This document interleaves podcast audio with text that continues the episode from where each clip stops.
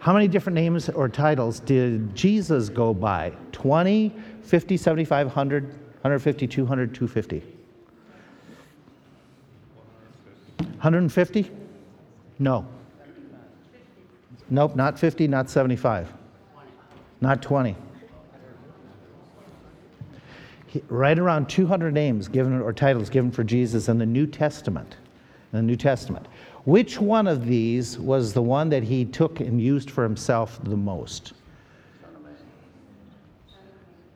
Yeah, you got it. Son of Man is the title that he used more than any other title reference to himself. In the four Gospels, you have it 80 some, uh, 79, some say, and some say by definition 80. So you have that title being used. In fact, he uses it in Matthew chapter 24. In Matthew 24, several times when he's giving prophetic information. The setting is Tuesday. He's there right before the Friday that he's going to be uh, executed. It's that Tuesday. He has marched into the city on Palm Sunday. Monday, he cleansed the temple. Uh, temple. Tuesday, he's into a lot of different controversies. He's being challenged by the Jewish leaders. Since he cleansed the temple, they're going to ask him, you know, who gave you the authority? You know, what about the resurrection? They're trying to trip him up, trying to reduce his popularity, get him in trouble with the crowds, get him in trouble with the Romans. And as they ask questions, he just keeps on whipping them and besting them in his answers. And then there's a point that they don't dare ask him any other questions. They just, they are stunned into silence. And so Jesus starts speaking to them in that sixth session, of what we would call uh, the conflicts with them. And he starts talking to the crowds about the Pharisees. And that's in Matthew chapter 23. And he starts talking about here's what the Pharisees are like. Now remember, the Pharisees are considered the most spiritual, most godly people by the crowds. They know they're hypocrites at times, but still they're elevated in the mind of the people. They are clergy, they are their rulers, their leaders, um, even elevated more than the high priestly line of the Sadducees. And so Jesus starts talking about them, and you read in Matthew chapter 23 some of the comments he makes. They love to be. Um, greeted in the marketplace. They want to be called father. They want to, in verse 9, they love that idea. That idea, we think, we, we conclude last week that it was that idea of being called father is that they're the uh, propagators of spiritual life. They're the custodians of spiritual life. And he's saying, call no man father. You have one alone in heaven. And so he's given them, uh, he's given many different comments about them. And starting with verse 13, he goes on and he starts really pronouncing some strong statements. And if you look starting with verse 13, 13 and page down, about every, every um, uh, verse or two or three verses, it'll begin with a woe. The woe has the idea of damnation, judgment upon you. And it's really, really, really strong terminology that he's using against them.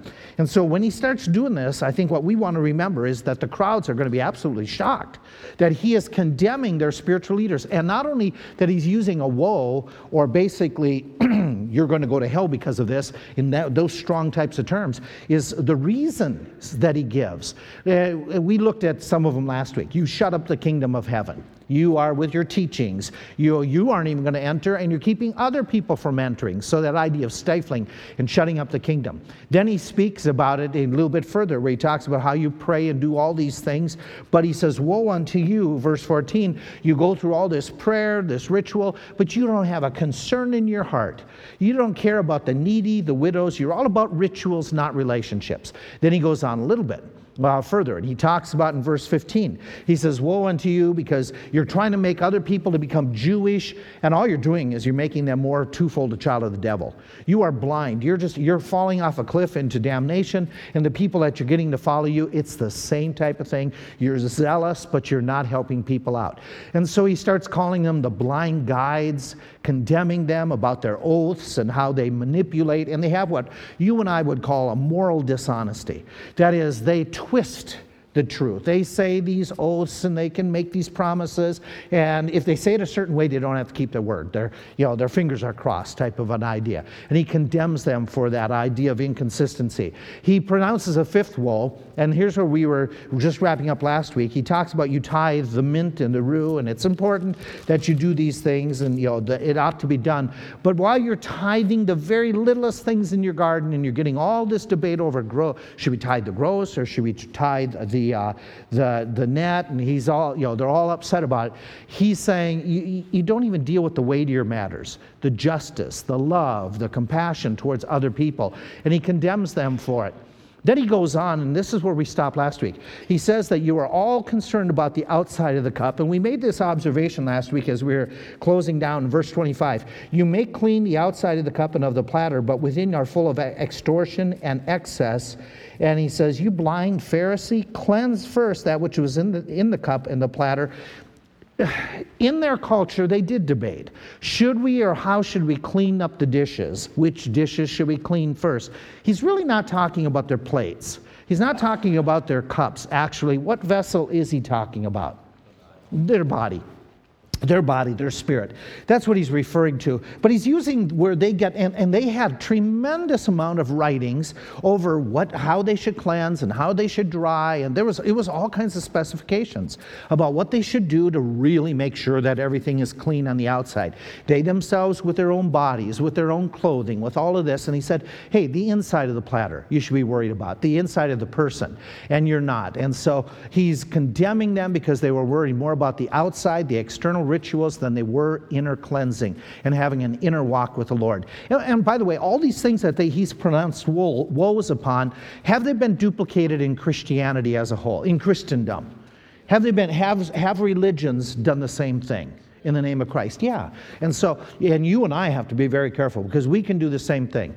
Uh, just because we're born again doesn't mean that we can't all of a sudden, you know, um, become extravagant in some areas or become ritualistic. And so there's a danger there of that type of thing and that type of legalism.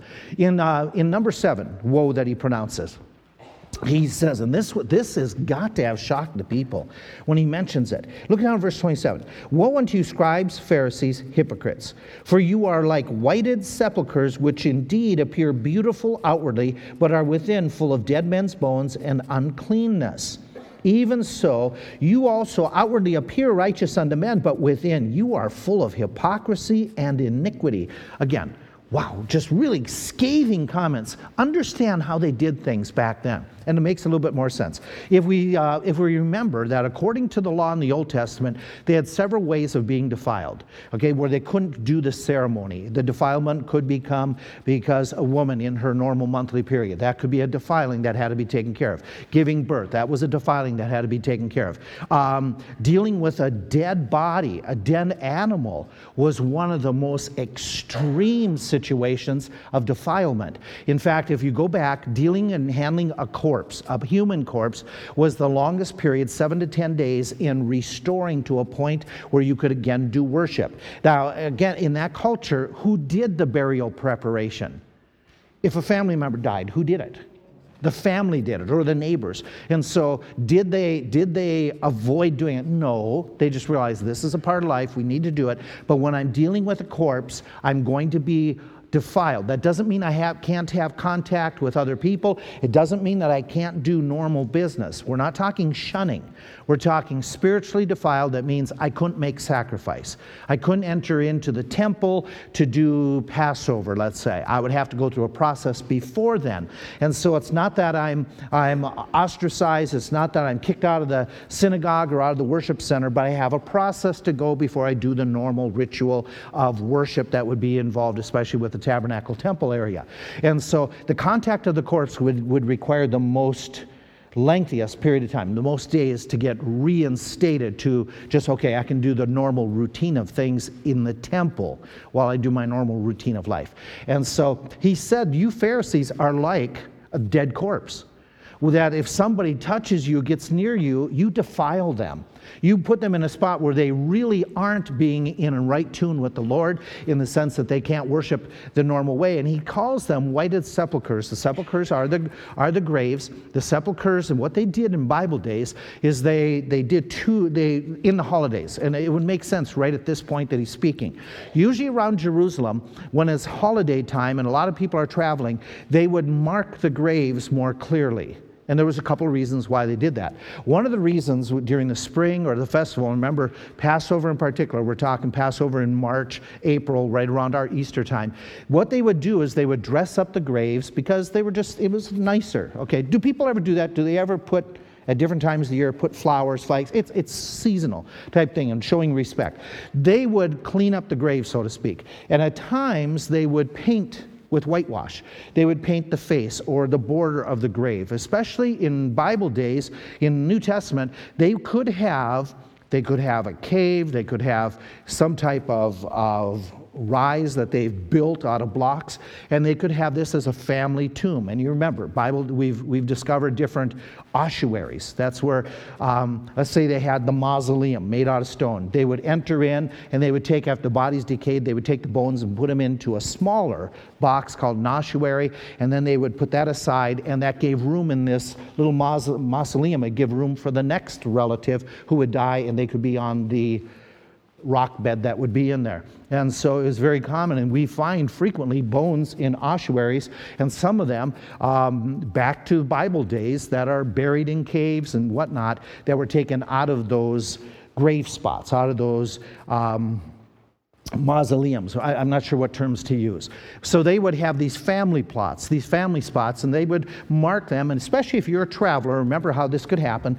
If they did inside of a hillside and you're traveling, you don't want to be crossing over a grave because if you crossed over the top of a grave, you could become unclean. Okay, do we do that same thing with cemeteries? Do we mark things and kind of in cemeteries, do we like to just walk across or we yeah, it's, it's, a, it's a matter of respect type thing. And so um, they would do that and they would whitewash them. So they would do them for two reasons. One, because it was, it was beautifying, respectful type of a deed that was very cultural, like our culture, and they would do it to avoid unintended contact with a grave. If all of a sudden you parked, you're walking and you park by this, this spot that just happens to be, you know, where you can lean back, it's been a long day and there's a stone there and you can lean it back against the stone and then you find out this stone is blocking a grave, what does that do to you worshiping after you've traveled for two weeks to get there? Yeah, so you can make you unclean. So they would mark the stones, they would whitewash them.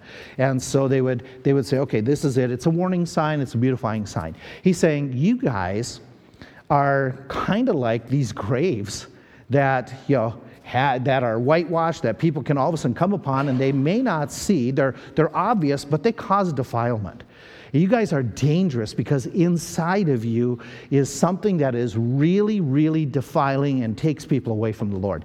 That's a really serious claim that you are like a dead corpse that you are defiling. In a Jewish culture, this is really, really loaded statement where he's, you know, he's decrying them and he's comparing them to something that is horrible and awful and that people don't even realize how dangerous this thing is. And so the crowds had to be shocked. Then he makes another pronouncement that deals with graves once again. Look what he goes on and uh, what he says. He says as he goes a little bit further Woe to you, scribes, Pharisees, hypocrites! You build the tombs of the prophets and garnish the sepulchres of the righteous, and say, If we had been in the days of our fathers, we would not have been partakers with them in the blood of the prophets. Wherefore we be witnesses unto you that we that you are the children of them which killed the prophets. What's he mean by that? Okay, let's compare. Do we ever, do we in our culture um, take graves of heroes and keep flames lit, the great flags flying around certain graves? Okay, do we do that with any leaders? Okay, so we have um, the one that comes to my mind right away is Kennedy's tomb, uh, the, the, the perpetual flame. Okay, and the eternal flame. Okay, and you have that, you have those types of things. And we make sure they're decorated, they're nice, and those types of things that are, are in honor of those who are our national heroes in that re, in respect of legendary heroes in America. So we do that same thing. They did it with prophets. And when they would, so in the New Testament, if they knew or they said, okay, we think that the body of Elijah is here, well, it can't be the body of Elijah just want to see if you're awake. Okay, yeah, okay, just want to check you. Okay, okay, it's like that question, you know, how many, how many animals did Moses take in the ark?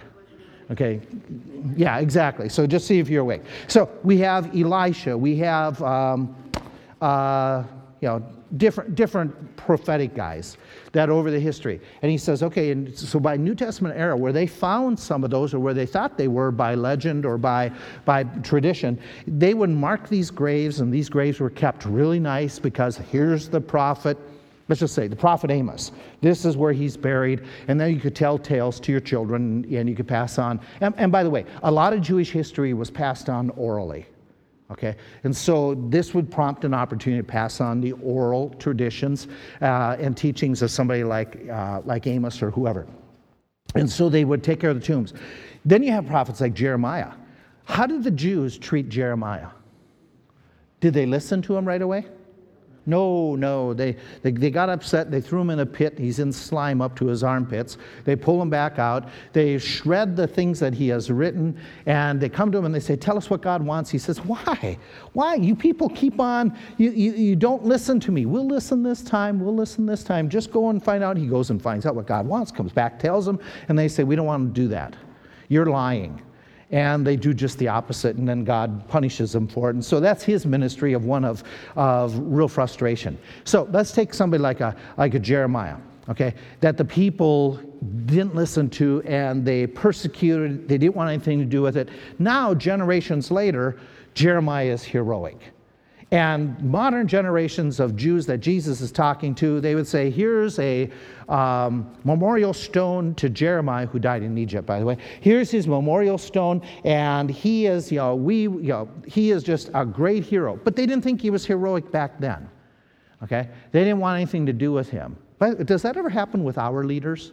That at the time that they're doing something, they're not heroic, but later on, yeah. In our lifetime, the one that comes to my mind is do you remember all the hassle that Reagan had during his presidency? And he was corrupt and he was this and he was that. And now, after he's dead, what, what is he considered now? One of the, one of the top few presidents. Know. Um, so it happens in our culture too. And so they did that with the prophets, and he's saying, Here you are, you're bragging, and you're saying, if we had been there, we, this wouldn't have happened. We would have listened to the prophets, we would have done that. And he says, I remind you, I remind you. And he goes, that's his, some of the statement. You are the children of these people who killed the prophets. And he goes a little bit further in verse 31 Wherefore be witnesses unto yourselves that you are the children of them which killed the prophets.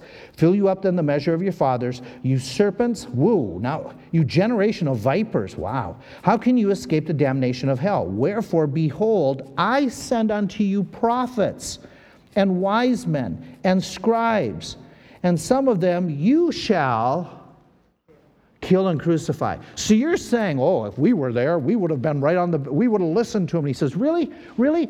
I'm sending you people and you didn't even listen. What prophet did he already send that a lot of them didn't listen to? The leaders didn't listen to? John the Baptist. Okay? What, what people is Jesus going to send, future tense, and you're going to kill and crucify and crucify? Himself, number one, but who else? The apostles. And so he's predicting that you are, you are claiming you know, all this historical, you know, heroic thing, but you yourself, you're not listening because those prophets in the past come from the same God who right now is going to send you the apostles, who right now has sent you me, and you're going to kill me. You Jewish leaders come Thursday, Friday, uh, comes Friday, you're going to get the crowd to yell, Crucify him, crucify him, give us Barabbas instead. And some of them shall you scourge in your synagogues and persecute them from city to city. And he goes on, he says, That upon you may come all the righteous blood shed upon the earth, from the blood of righteous Abel to the blood of Zacharias, son of Barachias, whom you slew between the temple and the altar. All these things shall come upon this generation. This is a national statement. This is what he's talking about as them as a group of people, as, a, as an entity. They have rejected in the past, they're going to reject in the near future, and judgment is going to come upon them. And so basically, what he's got is a statement that he's, claim, he's pointing out that they aren't listening to the same God who sent the prophets in the past. You claim that you would have done better, but you got the opportunity right now and you aren't doing better. You know the irony of this whole statement that he talks about this persecution and this idea of actively going after the new messengers? Oh, by the way, how will he confirm that these, these messengers are from God? Hebrews chapter 2. He will give them signs and wonders that they will be able to do to confirm that they are messengers from God. And even though they hear about them at the book of, in the book of Acts, they will reject. They will do the same thing they're doing to Jesus Christ. They will put him off for it. And so Jesus is saying, You are just like your ancestors who were stubborn and hard hearted. And what really strikes me is the irony of all this. The Jews keep on going back all the time. Our generations, our ancestors, we are of David, we are of Abraham, we are, we are going to heaven because we're Jewish. But Jesus has just reminded them, even though they're God's elect people, how have they responded to God over most of the generations? Not good. They have rejected God most, in most every generation. I mean, how many times did they keep the law with all the different Sabbath years and Sabbath days? They had it, and within a generation of getting, uh, I'm sorry, within a generation of the kingdom established, they didn't observe it for decades for a lengthy period of time. And so uh, that was part of the Babylonian captivity because for every one of those years of Jubilees, you're going to be in, in captivity for 70 years because you missed 70 Jubilee years. And so he's pointing out that your, your ancestry is not what you claim it to be. You look back and you say, we're, you know, we are even better than our fathers, and our fathers are really spiritual. They weren't spiritual, and you aren't better than your fathers. That's his bottom line that he's talking about. So he condemns them, and he condemns the nation. This is not the first time on this day or this week that he condemns the nation and says, You're going to be judged by God. You're going to be judged by God. And so he makes this comment, and he's going to make another comment within a few minutes after this. He's going to make some more comments about judgment that's coming. But the crowds had to be absolutely shocked that the leaders are just condemned at this moment. Let's make, let's make some observations, okay? What he said Is this a fact? Religious leaders at times can do more harm than good if they're not careful. That is an absolute fact, okay? That's a fact. Religious leaders sometimes can do more damage. Jesus demands that his servants be characterized by a servant's heart and humility. That's where he keeps on bringing this up time and time again. Those of you who be first, put yourself last. Serve, serve, serve, serve others. Servant leadership is his concept. He is repulsed by hypocrisy in the lives of any people. Several times he says, You hypocrites, you hypocrites. And these are people who, by, by, um, by crowd standards, they're very, they're very, very uh, highly elevated, but he's, he's disgusted. You're hypocrites. You're hypocrites. He agreed that God's word needed to obey, be obeyed. Okay, God's law said you need to do the tithing. You ought to have done it, but not left the other things undone. And religious leaders are to love what God's word teaches. Okay, that whole concept of love, mercy, justice, taking care of the widows, all those types of things were taught. They were picking and choosing what was beneficial for them, what was easier for them, and what elevated them. And again, I remind you, you and I need to be careful because we can do that same thing. We can become picky, we can become choosy, we can do things that only benefit us, don't cost us, and help us to look good and whatever and whatnot. And he says, don't do that. Don't do that. It is wrong for a religious leader and others to to serve for the recognition of men primarily. That, that is, and, and let's, let's throw this out. Should we be respectful of our civil leaders, our religious leaders, our, our employment leaders? Yeah, there's nothing wrong with, with being respectful. That is not the issue. The issue here is why do we want to be respected? What are we seeking after? Why do I minister? Why do I, why do I do the occupation that I do? Is it so that you know, I get benefit out of it purely and solely for money and for popularity? He says that's wrong. He says that's wrong on, on whoever's servant leadership, any servant leadership of any capacity, that's wrong to do. Jesus' preachers are to be men who serve others and help God's people to do what God requires. Remember at the very beginning where he said, You make all these rules, but you don't lift a finger to help people keep them? He said, You got to help people. You got to help those individuals. God's preachers should not seek to have honorary titles or honorary greetings for the sake of recognition. Is it appropriate to use respectful titles? Yes, it is. And that's not what we're saying. We're not saying it's wrong to use titles, but the enforcement of titles that one are beyond what we should be called. I, I, I just struggle. You know, and I know I've got the title, I struggle with the title Reverend. That's my personal struggle. Because I don't think men should be called reverends. And I understand it, but it sounds too much like reverent, and there's only one to be revered. That's God. So, um, you know, we all know that we would not want to be using the title here of Father, Father Burgraff. Okay? Father Wayne. We don't want that, okay, because it's even condemned title that Jesus says don't use that. Uh, but is it appropriate to use positional titles out of respect? Yes. But why are we using them? Why are they there? Is it because, okay, and I think it's wrong for, for, for any title, let's say in this setting, any title I take or you give me, it would be wrong if it's the attitude of, I am better than you. That's why you call me this, okay? And I think that's true in lots of different phases of life. Is that, yes, we should have respectful titles, it's appropriate, teaching children respect, but why do we want to use those? Is it for self aggrandizement? Is it for self promotion? Okay, that's a very, very important concept. Jesus' servants are not to seek exaltation, let it come from God. Okay? We are supposed to seek to humble ourselves and let God do the exaltation. We shouldn't worry, have to worry about it or, or um, manipulate situations. So, oh, you're recognizing me. Oh, isn't that something? Though it's been totally manipulated. So we shouldn't do that type of thing. Uh, exalting people is God's business. Jesus, now let's wrap up and let me just take you to verse 35. Verse 35 is an important verse doctrinally. It doesn't sound like much to you and me when we first read it, but his comment is really, really important for you considering the Bible that's on your lap. That upon you may come all the righteous blood shed upon the earth. That's not the point from the blood of Abel unto the blood of Zacharias. Okay, that statement is a very, very um, important statement when it comes to the inspiration of Scripture. It doesn't seem that way to you, but let me remind you of a couple statements he's made in these conversations. He's already stated earlier that David was inspired, inspired by the Spirit to write Psalms.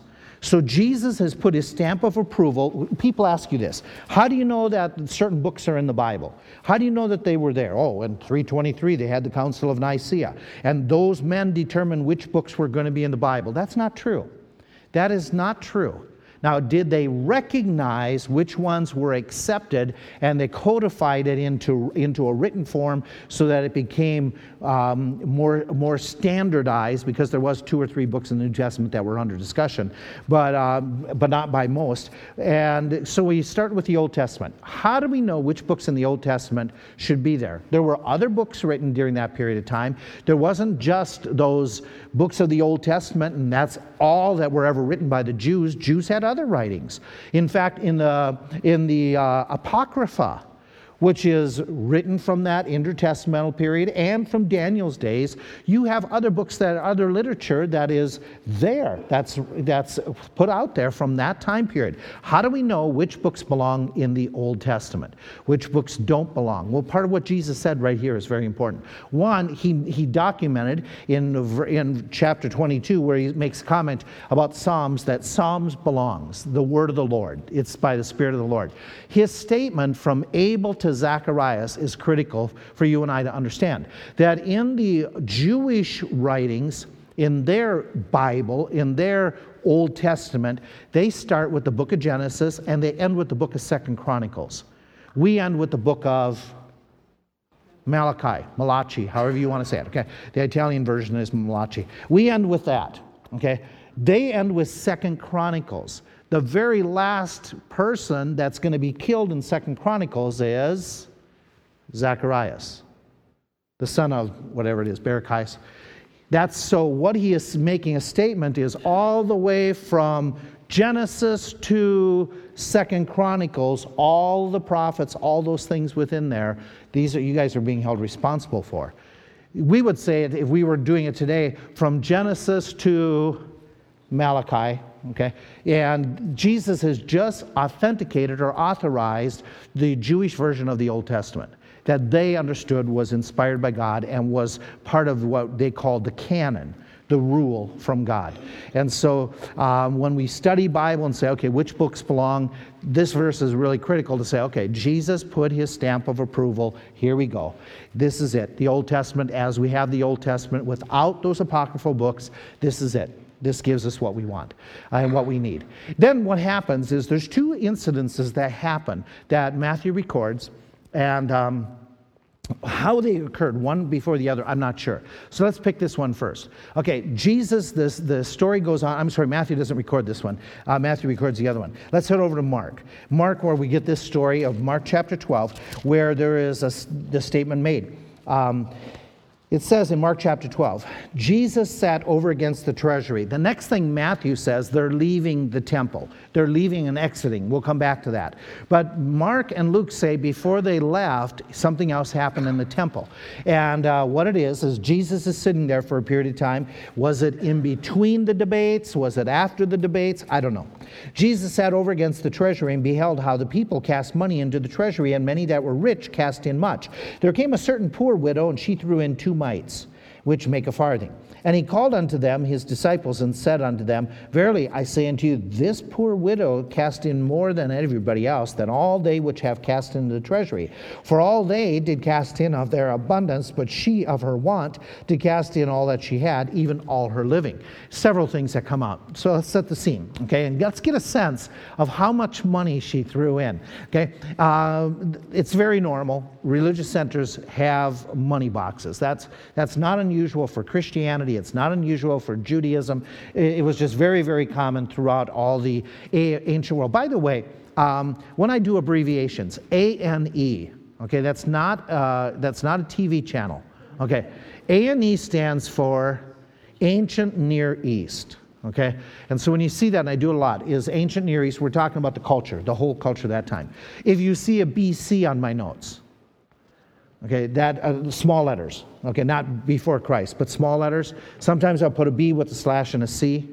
It's because if you see a W with a slash, it's with. Good luck figuring all that out. Okay, but uh, several. I, I, keep forgetting to mention that, and several of you ask questions at times. You know, what is your hieroglyphics that you're doing? Uh, that's what some of it is. So they have their temple. In the temple treasury, okay, we have in uh, for Jewish, it is in the extreme court where everybody could get to it. The men would pass by. It'd be in that area where we, our foyer area would be where the offerings, and they would have they, they had a series of what they called shofar chests. Shofar is that ram's horn that you see that they blow at times. And they would have these horns that could, uh, the, the, uh, understanding is that they were in the wall, and they would drop the coins in, they would go in the chest that's on the inside of the wall. And I didn't realize this, but some say that the horns the, was the opening and it got narrower.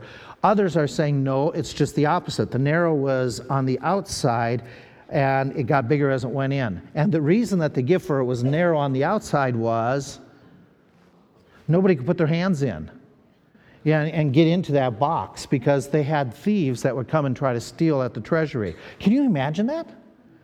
Doesn't that strike you odd that people try to steal an offering? Never happened in America. Okay, and so they had these shofar chests, and they would be made out of metal or actually ram's horns. Uh, some suggest they're made by metal, and when you put the coins in, the coins would make a lot of noise, and that trumpeting that they talk about, the, the, um, uh, the Pharisees love to trumpet what they're doing. They're, some are saying that's what it's referring to. It's like when those kids, you know, those wishing wells, and they put the coin in and go, you know, that's what they're saying. This was kind of like, um, you have different, different people at different times saying different things about it. And so they would put this in, and people would walk by and they would have their assigned offerings, or they would say, okay, this one, and they would have the priest at times when they were taking special offerings. Remember, they had three tithes a year. Okay, so there, you had your, uh, over a period of three years, excuse me, you had three different sets of tithes. And so your tithe could be your normal tithe, your temple tax. You also had it periodically, you had to pay uh, a tithe for charity that was used to help out certain peoples. And so they would assign priests, from what we understand historically, different priests would be there, and they would say, okay, let me check your coins. I want to make sure you're using legitimate coins that would be acceptable because if you were coming all the way from Assyria, and he's using Assyrian coins, what's the problem? They, are no good here in, in the Palestine. There's only a small set of coins, Roman coins, Palestinian coins, and so if you're bringing stuff, you got to get you got to exchange these coins somewhere else. The temple isn't into coin exchanging. Oh, you could you could go over there to my brother Sam over there. He'll exchange your coins for a slight fee of 20%. Okay. Um, and so they had people guiding, they were the, the priestly ushers. Which, cha- which horn you need to drop your gift in for whatever. Well, one of them was a voluntary offering. The voluntary offering, we don't know which one it was for Jesus talking about, probably this one. The voluntary offering that as they'd come by, and it was, okay, given out of showing the sense of um, gratitude or giving. But Jesus positions himself some way, somehow. He's watching where this was set up on the wall, and he's, give, he's eyeballing people's offerings. Now, if somebody were standing here watching you give offerings as the plate is passed, what would you think? Yeah, yeah, yeah. Would it bother you? Yeah, see, we're, we're just, we, uh, we're very strongly saying our offering is our business. And every, you think, okay. And so Jesus is sitting there doing something that we would probably be a little bit uncomfortable with, and he's watching what people are giving. As they're giving these voluntary offerings, which are based on the wealth of the giver and then the gratitude within the giver's heart, the rich are putting money in, and they're putting a lot of money in. So let's not pick on the rich here. The rich are giving. But Jesus makes an observation that as they're giving, this woman comes and she puts in two mites. Do you have any footnote on what a mite is? Not the bug, not the, you know, the, how much? 50 cents? Okay.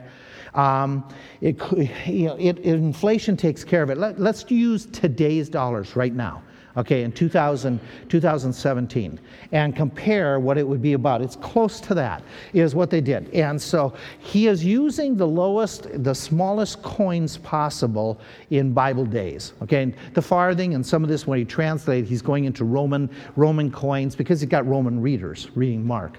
So trying to help them to understand. So the smallest coin in the Jewish society was a lepta. The lepta was, you know, one, one one hundredth of a denarii. A denarii was your day's wage. So whatever you got for the day's wage, take one one hundredth of it. That's one of the coins that she's dropping in. Let's just let's just see if we can uh, do it this way. Let's say ten dollars per hour. Okay, that the person is making eight hours a day, and so eighty dollars gross. This woman is giving two tenths of that. She's giving you know a buck sixty. Okay, she's giving very little by comparison. But Jesus says what is amazing about this is that's all she has. She has a buck 60. She's living on a buck 60. Is that living in poverty? By our standards, is she impoverished? She is big time impoverished. And, you know, 80 cents one of those coins, most of us would say at least keep one of the coins because it might get you something, might get you a donut, okay? Um, used donut, you know, um, get you by. So she's got. I mean, this is this is an impoverished situation that she's giving, and uh, she's he he identifies her not only as a poor person, but there's another term in here that's very important. What is she? She's a widow. Okay, she doesn't have any fallback on her husband. We don't know if she has family, but she seemingly appears to be a loner. Uh, by, by his comments that that's everything. So he's making comment that her buck 60 that she's throwing in is more than all these rich dudes that are dropping in. It's not based upon the amount that she's throwing in, it's the amount that she has left over. And he is commending this woman that she's putting in everything. Now, why would she put in everything? There's two possible attitudes here, and they could be blent together. She's putting in one out of total trust for the Lord.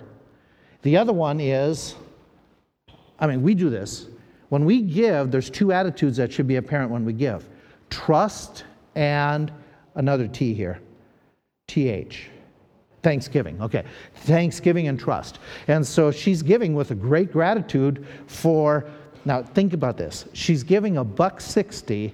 It's all she has because she is overflowing with how God has been so good to her. That she has a whole buck 60.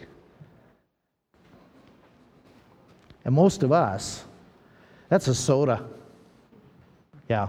And we would have no problem with it. And we would, you know, she is so grateful for what God has done. I'm going to give you everything I have this day. I am so grateful for this day. I can fast, I can pray this day. I'm just giving it to you. I'm so great, uh, so, so absolutely. So Jesus is standing there and watching this, and Jesus makes comment to his disciples that he points out that this woman is giving, and he uses her as a biblical example of giving and, uh, and commends her for it, and says that her giving is just so commendable because several things. She didn't do it like the Pharisees did it. There seems implied by everything that's happening here, hers is in silence. She isn't doing one of these numbers. Everybody look. Everybody in the room. I'm giving a buck 60. Well, if she put that in and she announced it, what would most of us do? We'd laugh. Okay? We would, with crudeness, we'd say, yeah, right, buck 60. Big deal. What's a buck 60 going to do to pay for the temple cause? But she, but that's not the point. She's giving a depth of gratitude. She has obviously a big amount of trust in the Lord to take care of her needs.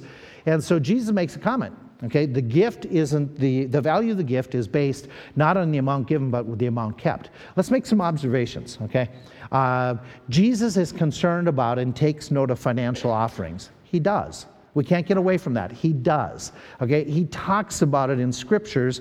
Even though we don't want to talk about it, he does. Your Lord is concerned about what you and I give. We can't get away from that truth. He approves of even this is this is different than American culture. He approves of even the very poorest giving offerings. In our culture, we kind of we want to give a pass to those who are the poorest because they don't need to. In our in our tax system, okay? Do we want to pass anybody who's poor? That they shouldn't have any responsibility. Our, our whole tax code is set up that way. Okay, and so we got to be careful that when it comes to the Lord's work, poverty does not excuse somebody from giving sacrificially. Okay, that's, there's no excuse in the mind of Christ. Even the poorest should be able to give something and to give, give in a spirit of trust and thanksgiving. Jesus approves and accepts. This is, this is weird. Think this through. Her, a lot of her income comes out of what's going into these, into these shofars. She's going to benefit from it.